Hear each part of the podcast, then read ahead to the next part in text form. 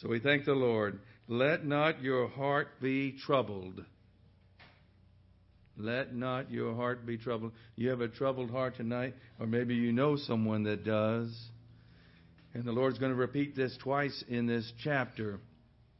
Now, in the context, as we mentioned this morning, I'm sure their hearts were quite agitated, as mine would be, after being with the Lord for three and a half years and, and, and just amazed.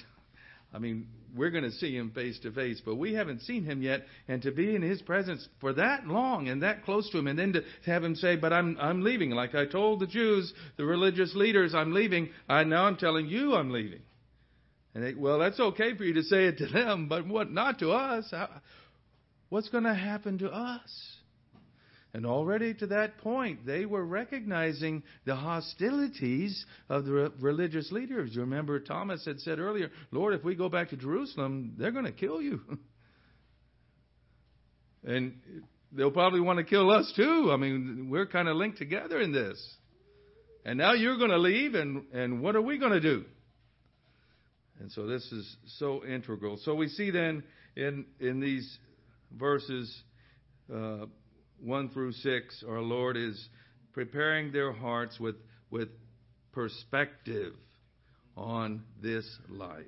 Look, I've got it all taken care of. Your future is guaranteed and secure. Do you know that, beloved? Those of you that know the Lord, do you know your future is guaranteed and secure? That you have a place that He is a preparing in the New Jerusalem what he calls here the Father's house.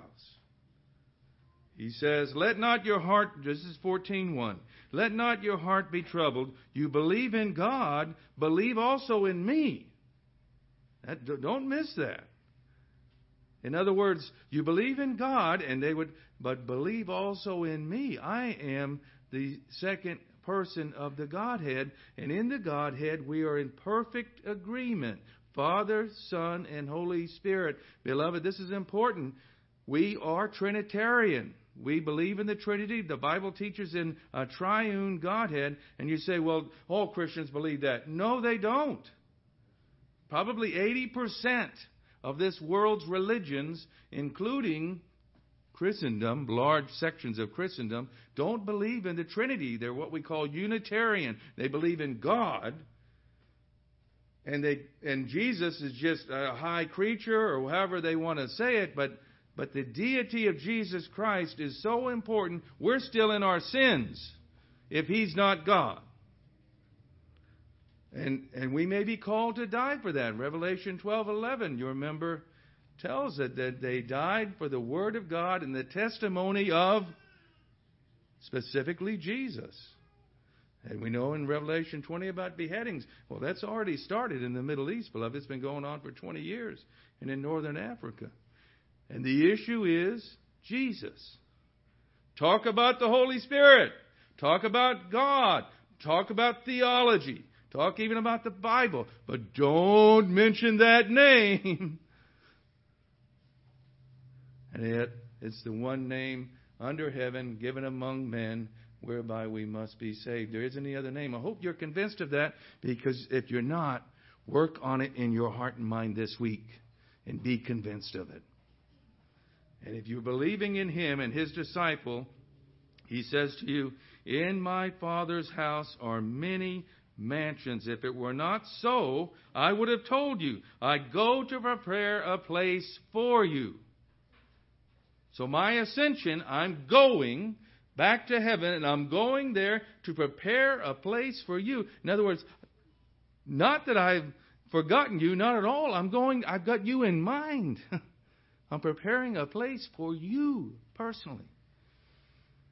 And if I go and prepare a place for you, I will come again. This is poetic, isn't it? How he puts it together.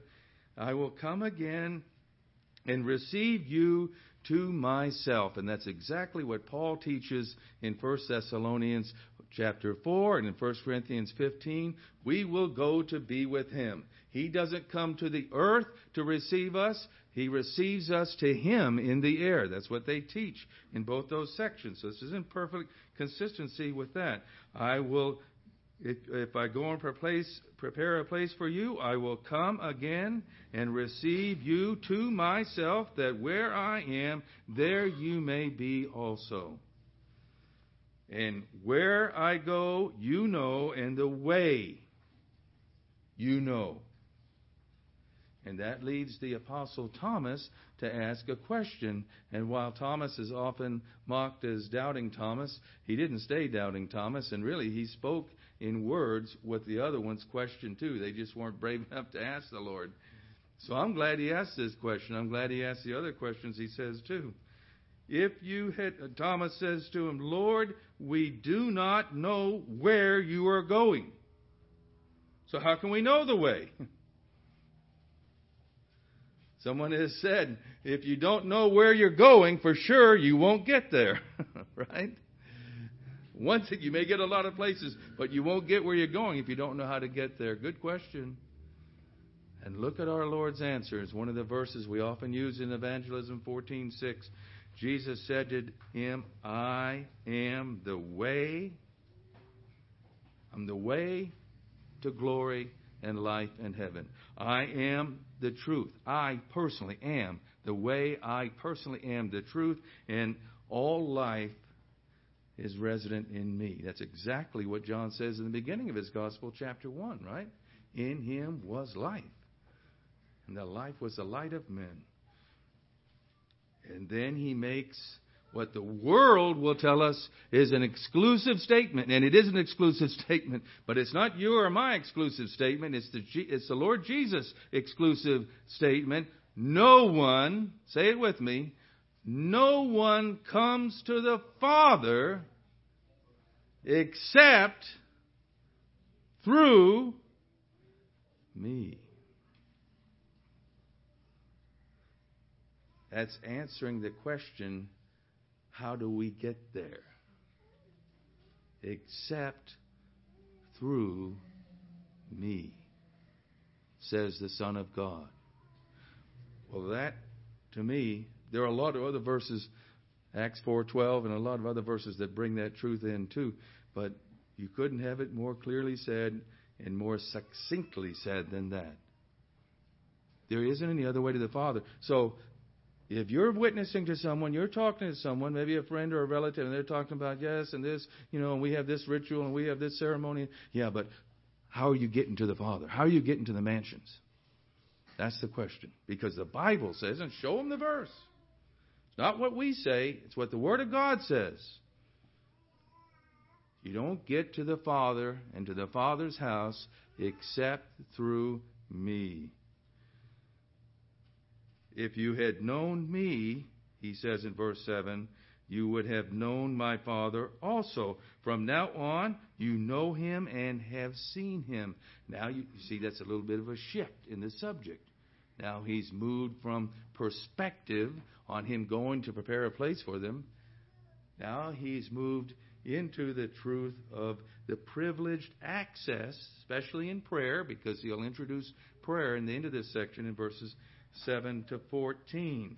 If you had known me, verse 7, you would have known my Father also. This is an important truth. I had a brother come up to me one time and, and say, You destroyed my whole vision of God. My whole image of God is that ultimately I was going to see this gray haired man with a white beard and white hair, and, and, and now that's well, did you get that from the Bible or did you get that from some Sunday school book that was written and drawn by some human imagination?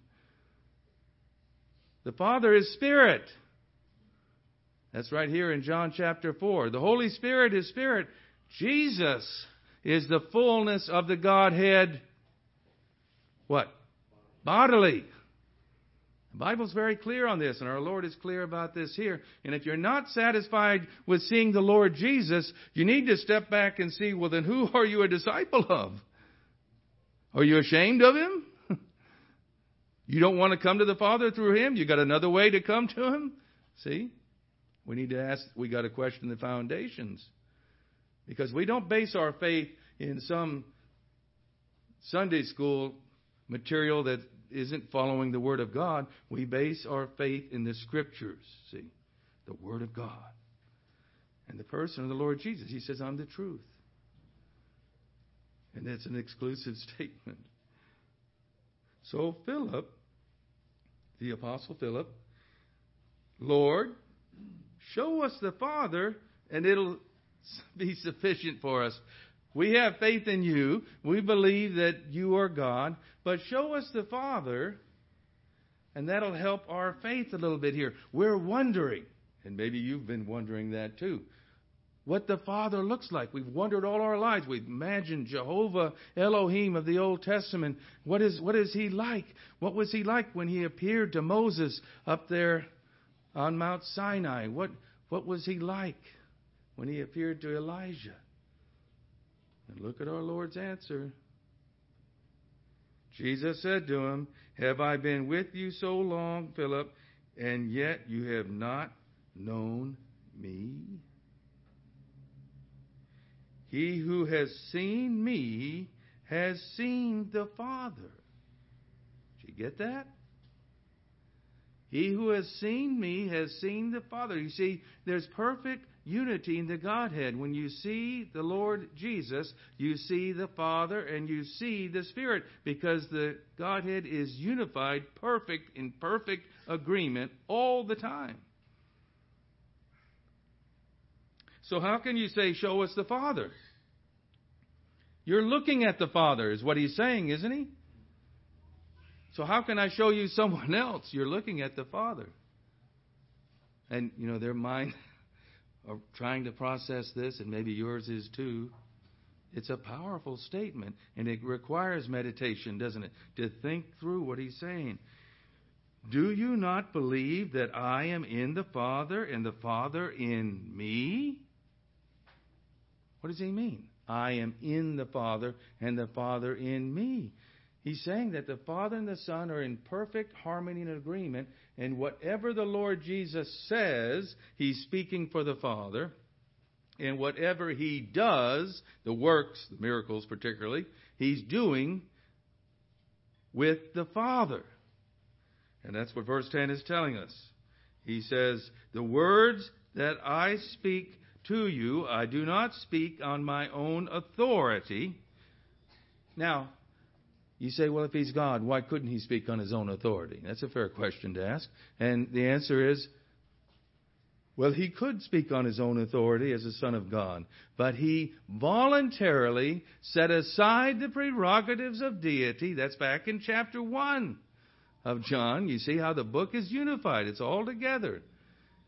The Lord Jesus set aside the prerogatives of deity to demonstrate submission to the Father to all of us to demonstrate as the second man, the last Adam, what Adam didn't do. Adam didn't submit to the Father. Adam went his own way, right? And he fathered, he fathered a whole humanity in his image that wants to go their own way. Isaiah 53. And our Lord Jesus is the Father of a new humanity, hence the second birth, hence the need to be born again. And He is making people in His image. Colossians chapter 3. Right?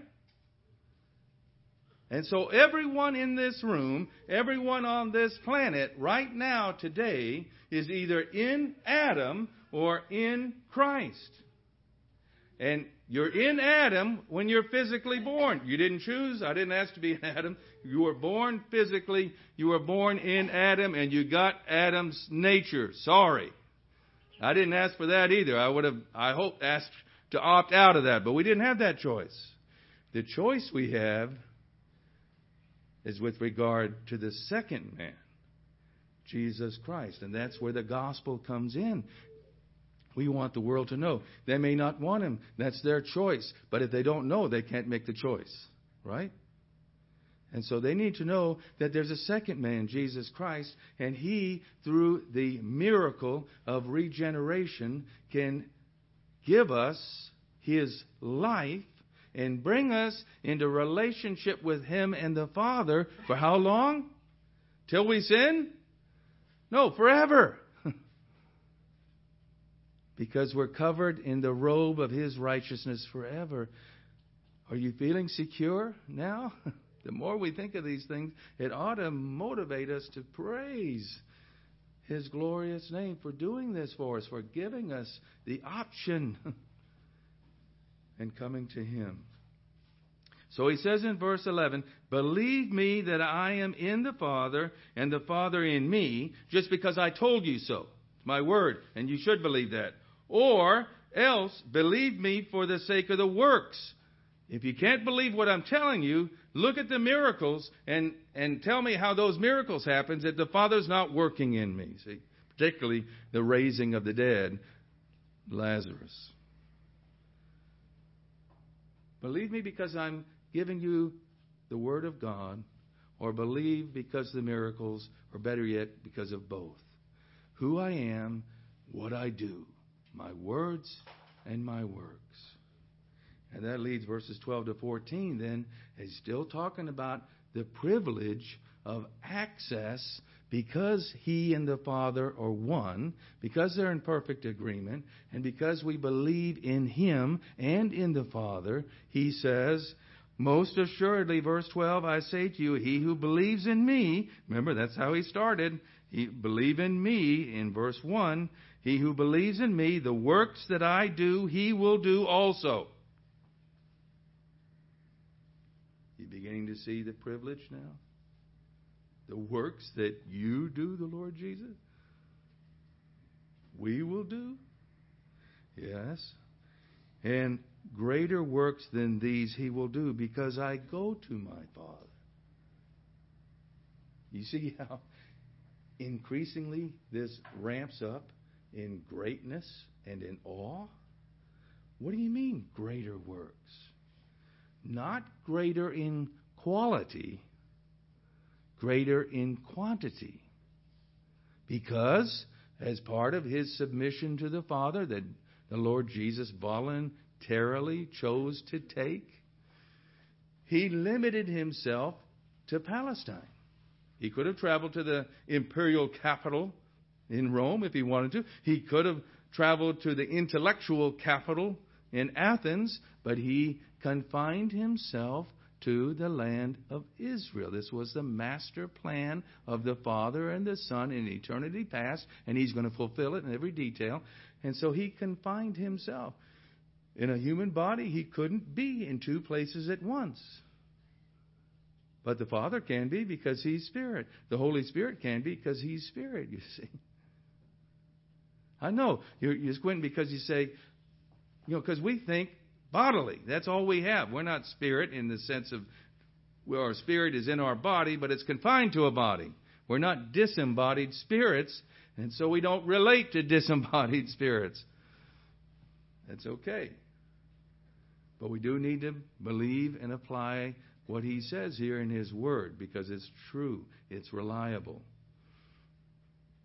So he says, Greater works will you do. And you say, What kind of works? Well, when the gospel crossed the Aegean Sea with Paul and Silas and Timothy over to Philippi and Thessalonica and ultimately to Athens and Corinth, those were greater works in the sense of the gospel spread. Thomas, ultimately, we believe, according to legend, went all the way to India. There's a monument to his being persecuted unto death there near Madras, is it, where the monument is? Or it's near Kerala, just north of Kerala, they tell me. And I met an Indian brother years ago that said, We have believers in our family that we can trace all the way back to the first century to Thomas. pretty remarkable. I can't go back more than two or three generations in my family, but they, he knew there was a, a not everyone in the family, but every generation a born again Christian going all the way back to Thomas. Greater works shall he do because I go to my. What does he mean? Because I go to my Father. Well, if he didn't go to the Father, he couldn't send the Holy Spirit, right? John seven. He had to ascend to the Father before the Father could send, and the Son both sent the Holy Spirit. And see, the Holy Spirit is in equal standing in the Godhead, but he submits himself to the Father and the Son.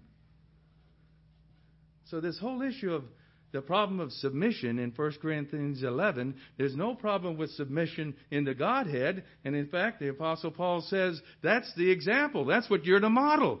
That's what submission about is about here is to model submission in the Godhead, right? So if the Lord told me to wear an orange suit, I wouldn't I've never worn an orange suit, but if the Lord told me to wear an orange suit to demonstrate submission to the Lord and the Godhead, I'd do it. I'd be happy to do it. It's, it's an easy enough thing to do, right? Because I love him and I want to demonstrate his submission to the Father. If he didn't submit to the Father, he wouldn't have died on the cross. If he hadn't died on the cross, where would you and I be? Still in our sins, headed to a lost eternity in the blackness of darkness forever, right? And then he adds in verse 13, and whatever you ask in my name, this is prayer, that I will do, that the Father may be glorified in the Son. So when we pray and we ask in the name of the Lord Jesus, it's not just a formula that we attach to the end of our prayers. It's not just a ritual. It's, it's not just something that we do because it's part of our clan to do it that way. We do it because we want the Son to be glorified, and He gets glory when the credit is given to Him for the answer to the prayer. And by the way, he will talk about prayer in chapter 15 and chapter 16 also. And you have to put all the verses in this section because they were all given together. You have to put all of them together to understand his instruction with regard to prayer. And someone says that whatever you ask in my name, that I will do, you know. The world says, Oh Lord, give me a Mercedes Benz, see. That's not what he means, because as he explains in chapter 15 and chapter 16, that asking in his name is the equivalent of asking according to his will and purposes. And isn't that, if we're loving him and obeying him and wanting to magnify his name, isn't that what we want to? We want his will. Beloved, I hope you've come to the place of brokenness at least to realize your will and mine is tarnished. And whatever we ask for, oftentimes, is not in keeping with the Lord's will, but we may not even realize it when we pray it. And so it's so important to get in line with. I can remember one time hearing a brother report on a an answer to prayer, and I was so th- I prayed in the Holy Spirit. I was so thankful because it it was in agreement with the Lord's will that time. But Paul says in Ephesians six eighteen, pray in the Spirit. That is according to the will of God. Same thing he's saying here. And that's why we'll often qualify. I hope you do. I do my prayers, especially with regard to a healing or a particular need. Lord, if it's your will, because I don't know what your will is. Your will may be to take this person home because the rest of the family may come to know the Lord because of it, and that's a great thing, isn't it? And so we can find, you know, just release from pain and release from suffering that's how the world thinks, and we sometimes think that way too. And you know that's all we want. And if that suffering and pain leads to those coming to know the Lord and saved from a lost eternity, we kind of can maybe see it in a different perspective. If you ask anything in my name, I will do it. You see, because our Lord Jesus is the Melchizedek king priest at the Father's right hand. Hebrews will elaborate more on that. And we've been invited, as we saw in Hebrews chapter 4 this morning, right? Access to the throne of judgment, access to the throne of grace that we might seek mercy and grace to help in our time of need. Beloved, He can do this. He says in Malachi, Test me in this and see if it, see if I won't do it. Test me. I will do this. It's a great privilege, isn't it? And if the discourse stopped right there, I'd be enormously encouraged, but it goes on. It goes on in verses 15 to 24 to provision, and in verses 25 to 31 to the prospect of peace. But in provision, in verses 15 to 24, this is the instruction with regard to the Holy Spirit. We mentioned, you remember, when we began the series, holiness. How would you define holiness? We thought of some of the wrong definitions of holiness, but in essence, holiness is loyalty to the relationship with the Lord Jesus Christ, the Father, the Son, and the Holy Spirit.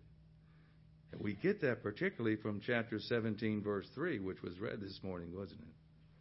This is eternal life. The Lord Jesus says, I am the life, right? So what is the life? Well, this is eternal life, that they may know you. That is, know, not know about you, not know of theology, that means study of God. Know about you, no, It means know you, a personal relationship, like Adam knew Eve. And the one and only true God and Jesus Christ whom you have sent. That is holiness. And to be loyal to that relationship, to guard it, to treasure it, to protect it, and to love Him. That's the essence of holiness. It's a relationship. So he begins in verse 15 If you love me, keep my commandments. Now, that word keep, the verb tereo, has the idea, it can be translated with at least four English words. I know you usually, and I usually used to think, keep, well, he means obey. Commandment to give and you obey him. But it's not this kind of robotic, mechanical obedience. It, it's, a, it's a wonderful word. It includes the idea of treasuring his commandments, which is that he's using his commandments here purposely, but he'll talk about his word later. He's using them interchangeably to talk about the word of God, all 66 books, right? You'll treasure my word. You'll want to hide it in your heart because you treasure it, not because you're trying to win a, a formula or trying to win a debate or trying to win some cookie or a piece of candy. You're doing it because you treasure me. See? And it also has the idea of guarding.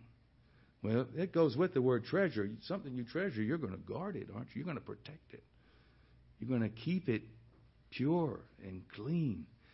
And it has the idea of submission, and then it has the idea of obedience. You see, it's a strong word he's using here, and it's a word he'll use all the way through the discourse because he'll use it several more times. If you love me, keep my commandments. See, in other words, you don't put the cart before the horse. Doesn't work, right? All of the world religions say, keep the commandments and then love him. Keep the commandments and then you know you're saved. All of the world, they'll, they'll define the keeping the commandments different ways. But Hinduism, Buddhism, Catholicism, all of these isms will all have that same approach which is putting the cart in front of the horse. The Bible says, if you love me, keep my commandments. The Bible says you need to be saved and have a relationship with me before you can do anything for me, any good in this world. You need to know me and have a relationship, i.e., be born again. Do you see how unique Christianity is. You see how different it is from any other. And that's basically what our Lord Jesus was saying in verse 6, wasn't he? No one comes to the Father except through me. Through, through, me in what way? Through a relationship with me. Through a personal relationship where you know me and you care about me and you care about my things and you want to be with me. And, and, and if it's early in the morning or late at night or midday, you want to talk to me because you love me and you want to be near to me. That's what relationships are about, right? Someone says, I really love my wife. And, and you know, maybe once a month we'll, we'll see each other as we pass. And, well, is that a relationship? You know the old story of the young man that was courting a woman out in the country, and he said, "I love you. I would cross the oceans to be. I would do anything. And if it doesn't rain next Wednesday night, I'll pick you up on the way to church." And you begin to say, "Well, that's the conditional love that we're so guilty of." But to love the Lord Jesus with all our heart and soul and mind and strength. That's relationship. That's what he's talking about here. And I will pray the Father. Notice the order here, the respect. He says, I'm going to turn to the Father and ask the Father to do what? That he will give you another helper. That word helper, paraclete, sometimes it's translated counselor, helper, counselor, good words for that word. Paraclete, the one who comes alongside to help or hold up. That's the idea. Like a friend would when you really are about to crumble and you have someone to come alongside and help. Like the young man's father that the Olympics, what was it in 1992 when he pulled his hamstring on the last lap in turn four and crumbled and fell and his father ran out of the stands and helped him stumble and walk across the finish line. Nobody even knew who won that race. All they knew about was that scene. You see, it touched our hearts. We need a helper. He's not a crutch, He's a person. And He is with us and in us. So he's talking about the Holy Spirit and the giving of the Holy Spirit. I will pray the Father. He will give you another. That word another, in the Greek, there are two words that translate another. Another of the same kind and another of a different kind. This word another is another of the same kind, like me. See how specific the Word of God is and how precise. That he may abide with you. How long? Forever. Forever. And notice one of his names in verse 17 the Spirit of truth, whom the world cannot receive. Unless you're born again, you have no understanding or perception or reception of the Holy Spirit. And so the world is locked out here, but they're locking themselves out because the Bible invites them to come and receive the Lord Jesus, and then they will receive the Holy Spirit immediately. Right? Whom the world cannot receive because it neither sees him nor knows him, but you know him. You know him here tonight? You know him. And he dwells with you, and the end of verse 17 will be in you. This is the new dimension of the new covenant that had never happened before up to this point. In the old covenant, remember, even King Saul, who I believe was never saved, uh, another Judas Iscariot type, a pretender, and the record I think can bear that out. But even the Holy Spirit came upon him, remember, and he even prophesied for a while, but then he tried to kill the Lord's anointed several times. The Holy Spirit came upon David. The Holy Spirit came upon certain prophets and priests and kings, but the Holy Spirit never indwelt any of them because he couldn't be given that way until the Lord Jesus was glorified. Right? And the Lord Jesus' glorification included the cross and the resurrection and the ascension. See, the, the Father had a plan. The Son has a plan, and the Holy Spirit has that plan, and they're all working together in this. And when we understand that, we become more and more secure, don't we? We're safe. We're safe in Him. The Spirit of truth. Now, why would He call Him the Spirit of truth? He had just said, I am the truth. I am the life. I am. Why the spirit of truth? If there's a spirit of truth, might there be a spirit of error? And indeed there is. If you look over in 1 John, the epistle in chapter 4, he says, Beloved, do not believe every spirit. I hope you know this. I was talking to some Christians recently in an assembly, and they didn't know this. And they're just receiving every spirit that comes along and believing anything they hear. Do not believe every spirit, but test the spirits whether they are of God. because many false prophets have gone out into the world. By this you know the Spirit of God. Every spirit that confesses that Jesus Christ has come in the flesh is of God. And he'll say in verse 6, We are of God. We apostles, he means. He who knows God hears us. Here's the apostles' doctrine, the New Testament. He who is not of God does not hear us. So someone says, well, I don't believe in that New Testament. I don't, well, then they're not of God. Don't listen to them. Don't listen to their teaching for sure. And don't listen to their counsel and advice. And they're all over the internet. They're all over the television. They're on the radio. And they're increasing. And with the technology we have, I think they'll continue to increase all the way to the rapture. So be alert and pray for our young people that are we weren't bombarded like that. The, the, technology didn't exist, but they don't have a choice. They're growing up in a world where the technology is all over the place. And you can't be with them 24 7 to guard them like you'd like to be, like I'd like to be if I was a parent. They go to their neighbor's house, and you don't know what they can get exposed to. They go to the library, I'm told. By this we know the spirit of truth and the spirit of error. There is active error being sown in this world too. So you say, well, I can listen, I can discern, I can I've been trained in the Bible.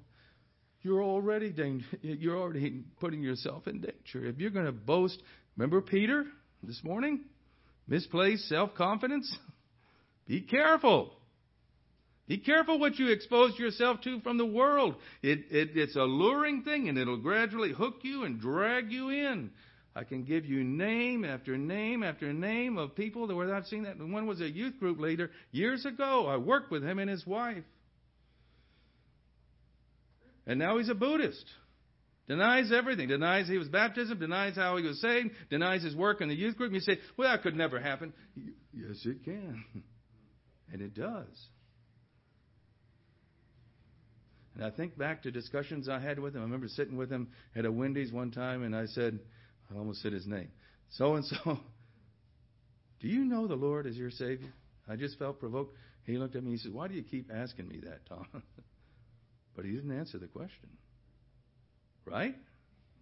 He just got angry. Why do you keep asking me that?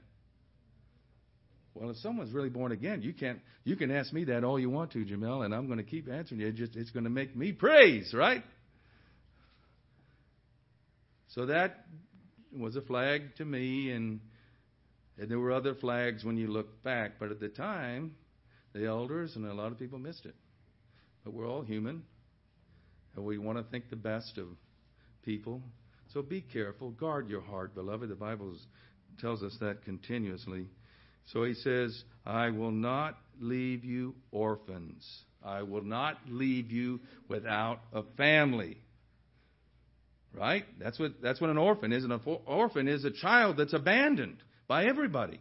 I'm not going to leave you abandoned, even though I'm departing, and it looks like I'm abandoning you, and it did look like that. He says, I'm not going to leave you orphanized. I will come to you. Now, that reference is most likely to his appearances after his resurrection. Remember, Luke tells us in Acts 1 for 40 days he appeared to them in his glorified body, walked through the door Yet he could eat food. And they didn't see the food going down through the middle of his body, so I guess it didn't look like a ghost or something like that.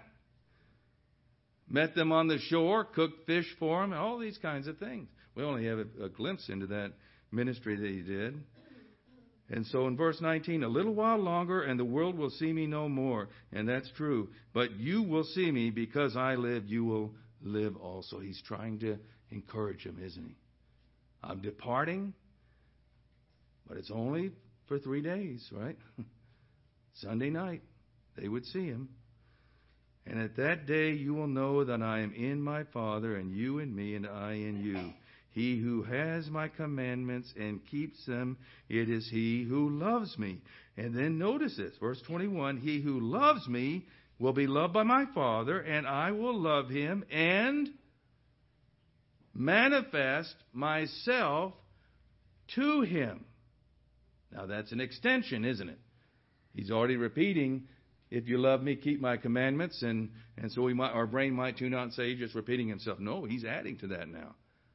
I will, how, do, how will he manifest himself to them in the commandments? Well, as you read the Word of God, by the guidance and illumination of the Holy Spirit. 1 Corinthians chapter 2, Paul gives us a whole chapter on illumination and how the Holy Spirit reveals to us the deep things of God.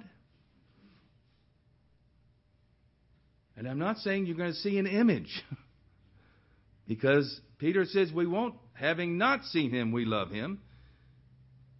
But it's better than an image. When the Holy Spirit makes the Word of God come alive in our hearts, the spirit to spirit contact is more real than seeing a physical image, if you can believe that. But that's not all. he goes on. Judas, not Iscariot, said to him, Lord, how is it that you will manifest yourself to us and not to the world? See, the Lord's making a distinction now. He's not going to manifest himself to the world like this. And verse 23, which is one of the highlight verses in this chapter, if anyone loves me, know notice, why does he keep saying that? If you don't love him, you need to step back. In fact, you need to come back and hear the gospel, don't you? Anyone who has heard the gospel and believed that Jesus Christ died for them on the cross and doesn't love him, they miss something. Wouldn't you agree with me? Or they're a robot or something. he died for you. That doesn't move you? That doesn't make you love him? So he keeps coming back to that relationship thing, isn't he? If you love me, he says, if anyone loves me, now he expands it not just to them, but anyone, that's including us in the church, he will keep my word. Now he says word instead of commandment, same idea. My, the whole 66 books. And my Father will love him, and we will come to him and make our home with him. Wait a minute, Lord. You were saying at the beginning of the chapter that you're making a home for us in heaven, and now you're saying you and the Father want to make a home in us on earth. Yeah. That's part of God's plan for His people. The entire Trinity of the Godhead dwelling in us by means of the Holy Spirit. Powerful, huh? Like one brother put it, look, we have a high priest in glory interceding for us day and night. We have the Holy Spirit dwelling in us here. How can we miss? And yet we do. Peter will say in 2 Peter 1 3, we've been given everything we need for life and godliness in Him. Right? So the fault is not in the Godhead. The fault is not with the Lord. The fault is, like I told one, you need to get in front of a mirror, brother. it's that person in the mirror that you need to look at. You're looking at everybody else. You need to be looking in your mirror a little bit. It's you. See? You're as close to God now as you choose to be. That may be harsh at first to hear, but every one of us is as close to God now as we choose to be because He's made everything available. And He wants it. We're seeing His heart here. He wants us to feel, even in these bodies that we know are sinful and we know that they're corrupting. Anybody doubt that? Well, maybe some of the young children, they feel like they're getting stronger. But us older ones, we're all corrupting, right? we're corrupting. That's, a mirror will help with that too if you have any doubts. But yet he wants to make his home in us. Now that's rich in imagery. Anybody remember Boyd Munger's book, My Heart, Christ's Home? Remember that, David? 1958, InterVarsity put that out. It's a great picture. He uses a house and the various rooms of a house as a picture of the various compartments of our personality. See, we our personality is full of compartments. Think of it as a dresser with all these different drawers. And we open drawer number one and we say, Lord, I, I've given you a hundred percent of myself in full surrender. And really, in reality, we've given a hundred percent of ten percent of us, right?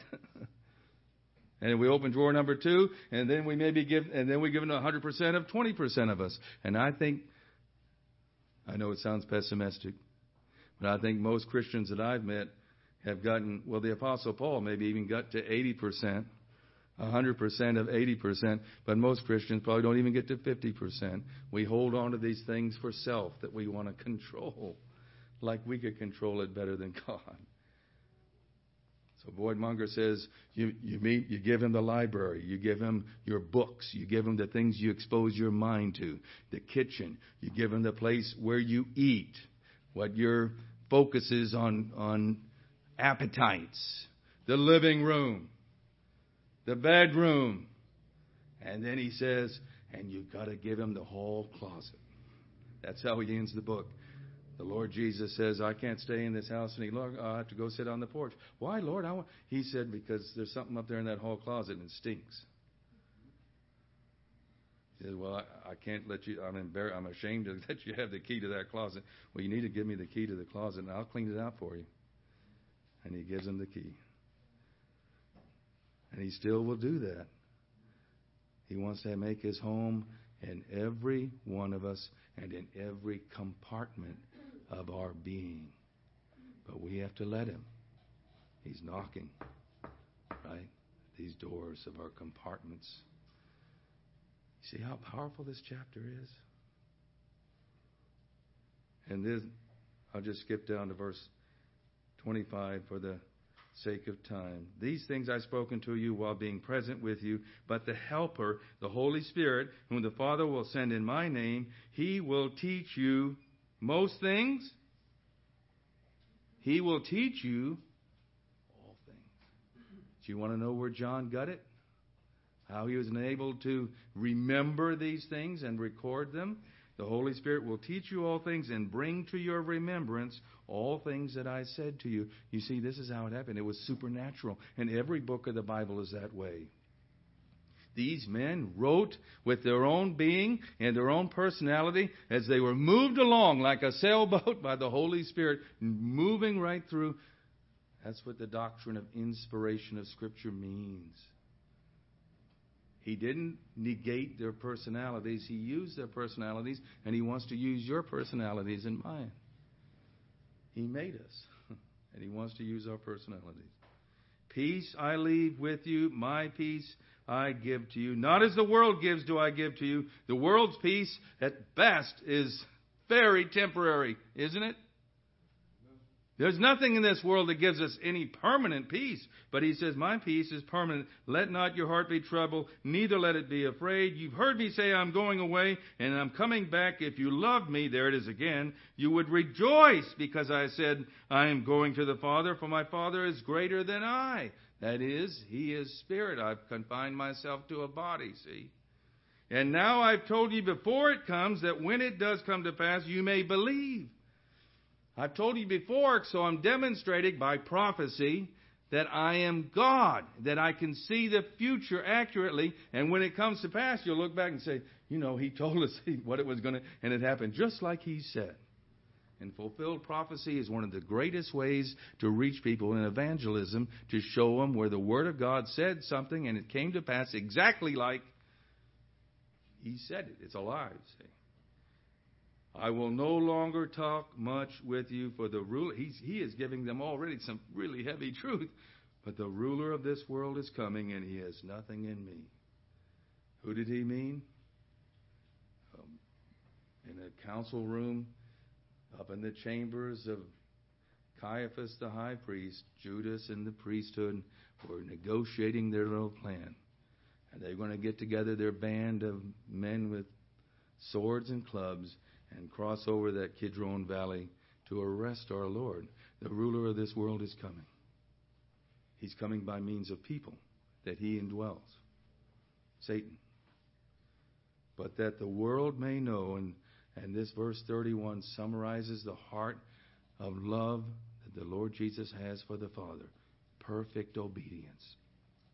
But he says, even that the world may know that I love the Father, and as the Father has given me commandment, so I do, even if it means crossing the Kidron and going to Gethsemane to be arrested and mocked and those ridiculous six trials, all illegal, and crucified unjustly,